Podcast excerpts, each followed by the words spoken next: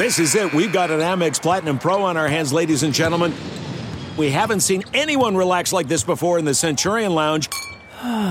Is he connecting to complimentary Wi Fi? Oh my, look at that, he is! And you will not believe where he's going next. The Amex dedicated card member entrance for the win! Unbelievable! When you get travel perks with Amex Platinum, you're part of the action. That's the powerful backing of American Express. Terms apply. Learn more at americanexpress.com slash with Amex. All right, everybody, welcome to a Wednesday edition of the Saints Happy Hour podcast. Andrew, this one is free because of our friends at mybookie.com. They have the best place to do your online gambling. They have props. You can bet props, games, anything you want in football to be MVP. Who's on MVP, over unders, anything. Because football season's almost almost here. You want to win. You want action on the game. My bookie is the best place to go. If you do a deposit now, you get double your deposit. If a 50% of your deposit extra for free if you use the code happy25 bet 100 get an extra 50 do it now go to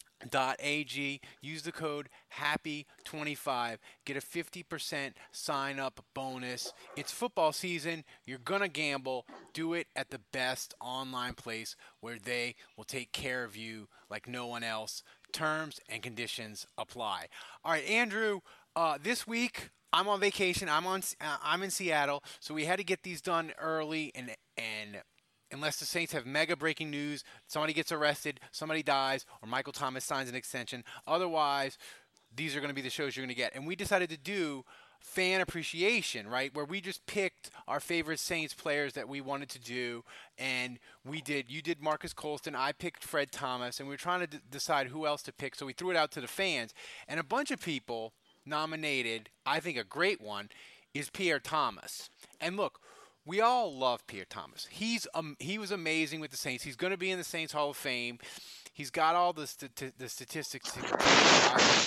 But the one thing I want to say about Pierre Thomas, and we can get into it, you know, you know, we talked about on this podcast many times. I think even in episodes this week about how certain plays or moments overshadow everything, right? The the penalty that, that screwed the Saints in the NFC Championship last year, it overshadows everything about the game and almost everything about the season, right?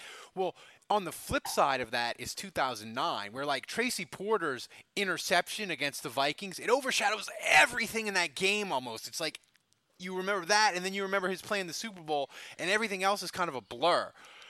Pierre Thomas his 2009 NFC Championship game, I submit to you, is a top five single game performance in Saints history. When you combine stakes, his actual statistics, and whatever else, it was gigantic. And I feel like it might be the single greatest individual performance in Saints history that is totally forgotten about. Yeah, I hear you. I mean, I, Pierre Thomas is a difficult one for me because I think if you look at him statistically, he never he never had the 1,000 yard season. No. Nope. Uh, in fact, the best season he ever had was 793 yards rushing. So I think you would look at his numbers and say, well, he, longevity is on his side, so you know, he definitely has that. But otherwise, kind of pedestrian career stats. Now, he was with the Saints long enough you know, he was a running back for the Saints for eight years. And in that eight year period, he amassed enough yards to be fifth all time in rushing. Um, but that's a big difference from, you know, a guy like Chuck Muncie, who was only with the team five years and basically had the same number of yards. So, um, you know, it, it, it's tough. But, you know, one statistic that I found interesting is that yards per carry, he's at 4.6 for his career with the Saints. Uh, and that is higher than anyone in the top four. So higher than Deuce, higher than Mark Ingram, higher than Dalton Hilliard, um, higher than George Rogers. So, um, you know, I think Pierre Thomas was always a guy, and I say this of his pass catching too. He always made the most of his touches. I feel like he yeah. was not a high volume player. He wasn't a thousand yard runner, um, but he was a guy that kind of maximized every play he had on the field. Yeah, and here's the thing: I am a guy that Saints Hall of Fame. I, I believe numbers is a is a part of it. but but moments and and fan love and all that is important. And, and you and and to me, and I I, I would say he's even with Colston in terms of fan love. I mean, here's the thing. Here's the thing about his his 2009 NFC championship performance, which I believe, if you want to argue his stat, his overall stats, catches and yards per carry, like you just did, which is it's kind of eh, it's kind of borderline. Let's be honest. But his NFC championship game is 14 rushes, 61 yards, and a touchdown.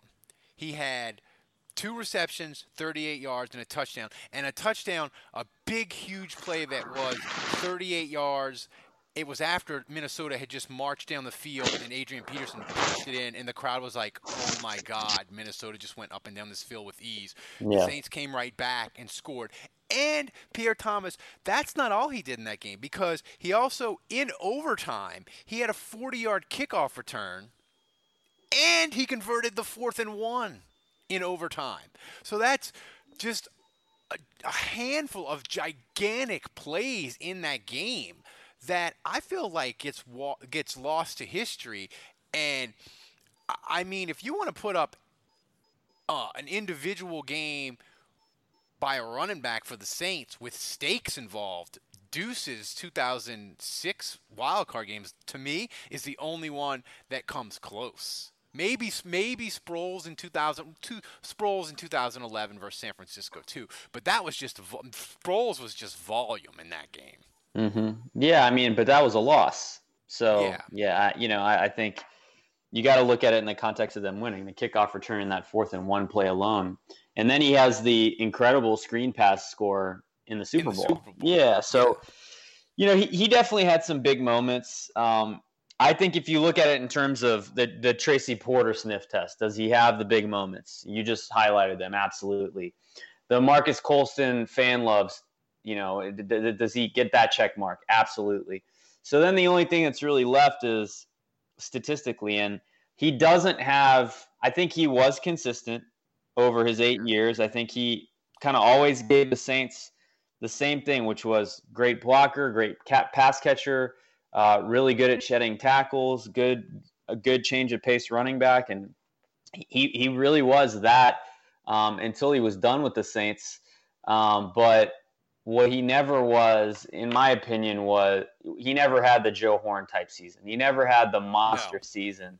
Um, and I think that's kind of the why he never made a Pro Bowl, and that's why I think it's difficult to evaluate him. Like you, uh, you compare him to a guy like Rueben Mayes or Chuck Muncie or George Rogers, these guys that just had monster seasons for the Saints, and then be it through injury, they just got traded or whatever, they really didn't have the sustained career with the Saints that you would have hoped they would have.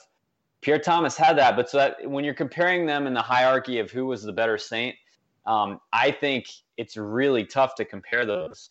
Um, you know, there are pros and cons to both. At the end of the day, Pierre Thomas was part of a Super Bowl. And I think maybe that's the swing factor, you know, when comparing all these guys. So, Pierre- okay, it's time to commit. 2024 is the year for prioritizing yourself. Begin your new smile journey with Byte, and you could start seeing results in just two to three weeks. Just order your at home impression kit today for only $14.95 at Byte.com. Byte clear liners are doctor directed and delivered to your door. Treatment costs thousands less than braces, plus, they offer financing options, accept eligible insurance, and you could pay with your HSA, FSA. Get 80% off your impression kit when you use code WONDERY at Byte.com. That's B-Y-T-E dot com. Start your confidence journey today with Byte. We're driven by the search for better. But when it comes to hiring, the best way to search for a candidate isn't to search at all. Don't search. Match. With Indeed. Leveraging over 140 million qualifications and preferences every day, Indeed's matching engine is constantly learning from your preferences. So the more you use Indeed, the better it gets. And listeners of this show will get a $75 sponsored job credit to get your jobs more visibility at Indeed.com slash match. Just go to Indeed.com slash match right now and support our show by saying you heard about Indeed on this podcast. Indeed.com slash match. Terms and conditions apply. Need to hire? You need Indeed. Pierre Thomas. And he the thing about Pierre Thomas is, you know, we're talking about him as as a difference of, you know, I, I would even argue Pierre Thomas would deserve to go ahead of a guy like Fujita, who has just as much fan love. But to Mhm. me, Fujita was a guy. Yeah, he was a nice player and he did some nice things on the 2009 team. But Pierre Thomas, you take him off the Saints Super Bowl team. I don't think they get there. You take Fujita off, eh, maybe they could have plugged somebody else in and it'd have been okay. Like Yeah. Pierre Thomas contributed a huge chunk to why that team made a Super Bowl. Um, and Pierre Thomas, another thing about him, man, that 2000 that 2011 playoff game, he got knocked out. He he was out before he hit the ground the first drive of that game. And I think that swung that game immensely, you know, uh, where I think it sort of put the Saints back on their back on their heels and whatnot. And uh, I think it mattered. I think it mattered a lot. So that shows that's a w- another way to show his value. Um, Mhm. But I just wanted I just wanted to do a, a, a show on him, Andrew, because I feel like as we get further along, he gets sort of the fans love him, but he gets f- forgotten because he's he's sort of one of those guys. He's hard to he's hard to he's hard to measure. He's hard to judge. Yeah, yeah, exactly. But I, I do think he had a running style that was so unique, you know, and he had a little bit of a Barry Sanders type body. In other words, I, I think he had really strong legs. He was pretty flexible, and so he had this way of bouncing off tackles that uh, he was not fast. I would not say he was a fast guy. Um, you know, I, I wouldn't even say he was that explosive, but he, he would always break that first tackle. And so he was able to get 20, 30 yard chunk plays, um, maybe even more so than some explosive players, um, just because of his tackle breaking ability. And so He- that, he, he was a, just, he was just fun. He was really fun to He watch. He was fun. He had that that fun bowling ball type running style. yeah. And he had this weird thing where he wasn't necessarily the fastest and he didn't run away from guys, but he could bounce off contact and whatever his highest speed was, he could bounce off a tackle and then get back to his highest speed in a very short amount of time, which I don't know what skill that is, you know, but like like Deuce was a guy who it took him a little bit, right? He could run over dudes, but it took him a, a, good bit to like get have a runway to get up to top speed. Even Reggie Bush kind of like it took him a little bit to to get to the top end speed. Mm-hmm. Pierre could like bounce off a dude in, in like three steps, he was as fast as he was going. Now maybe you say, oh, he's just slow or whatever, but I just think he he was his running style was unique, and he had a he had a thing, Andrew, where you know where like Kamara always looks like he he's running just fast enough, and he what whatever he needs to do, he runs just fast enough to beat everybody, but he never quite looks like he's given a hundred percent, even though he probably is, right? It's just so graceful and smooth.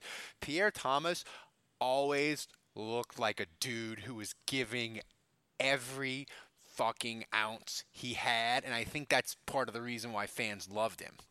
He also set up. I mean, the screen to Pierre Thomas. I mean, he was just deadly, you know. And I, that that was a time period where they had Carl Nicks, Jahri Evans, Jonathan Goodwin, who were all three very good at pulling. And I just remember so many times where he would set up those blockers perfectly, and he would let those guys throw their blocks and kind of pave the way for him.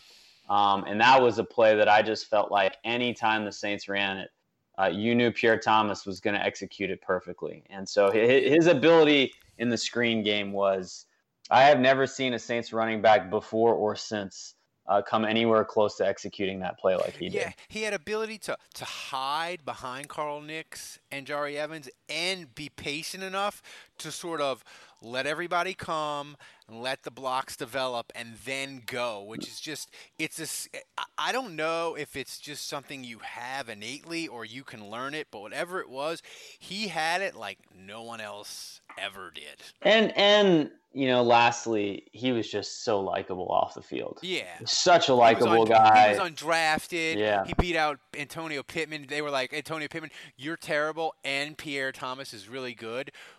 Bye bye. And well, and, and yeah, and I mean, just going back for a second, yeah. So you know, they they they draft Thomas, and you know, the idea is that he's going to be. They actually traded up to get him, and so the they idea traded up to the first pick of the fourth round to get. Yeah, him. the idea was that he was going to be a, a serviceable backup for the team, a useful backup, and you know, Pierre Thomas was a guy in Illinois. He didn't get to play a ton uh, because of Rashard Mendenhall. And so, you know, obviously Mendenhall eh, goes on to have a great career with the, with the Steelers, and he was a productive NFL player too. But Thomas was just in a situation in college where he was behind a, a star back. And so I don't think NFL teams really realized how good he was. And so he goes undrafted. The Saints get him.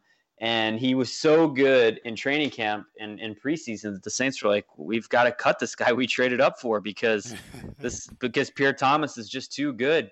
Um, and that first yeah. year as a rookie, I remember he never played that much.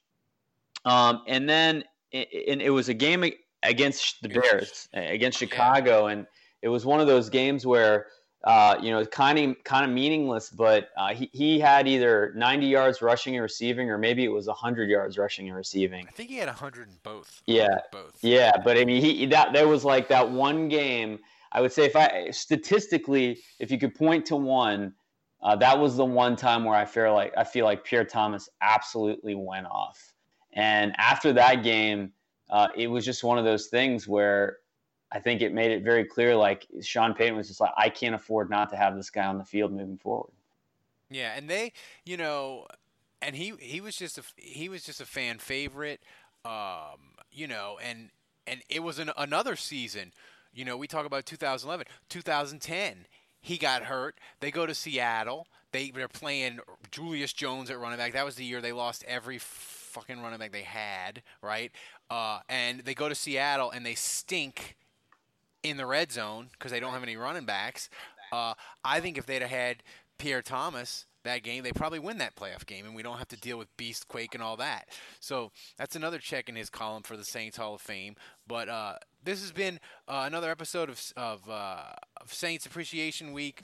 Um, guys, this episode was free, but as Andrew has said, as I said, it's football season. It's coming up, and we are going to be the only Saints podcast that's going to give you breaking news that's going to react to it when it happens immediately. Other podcasts, you're going to have to wait for their next episode the next week or whatever. Me and Andrew, when the Saints do a trade or they have, a, a, God forbid, an injury or news or whatever, 30, 40 minutes after it happens, this podcast is going to post and you're going to need your Saints fix. It's $7 a month. Do it. So, anyway, this has been Fan Appreciation Week. We got one more to do. Uh, me and Andrew, we will see you again tomorrow.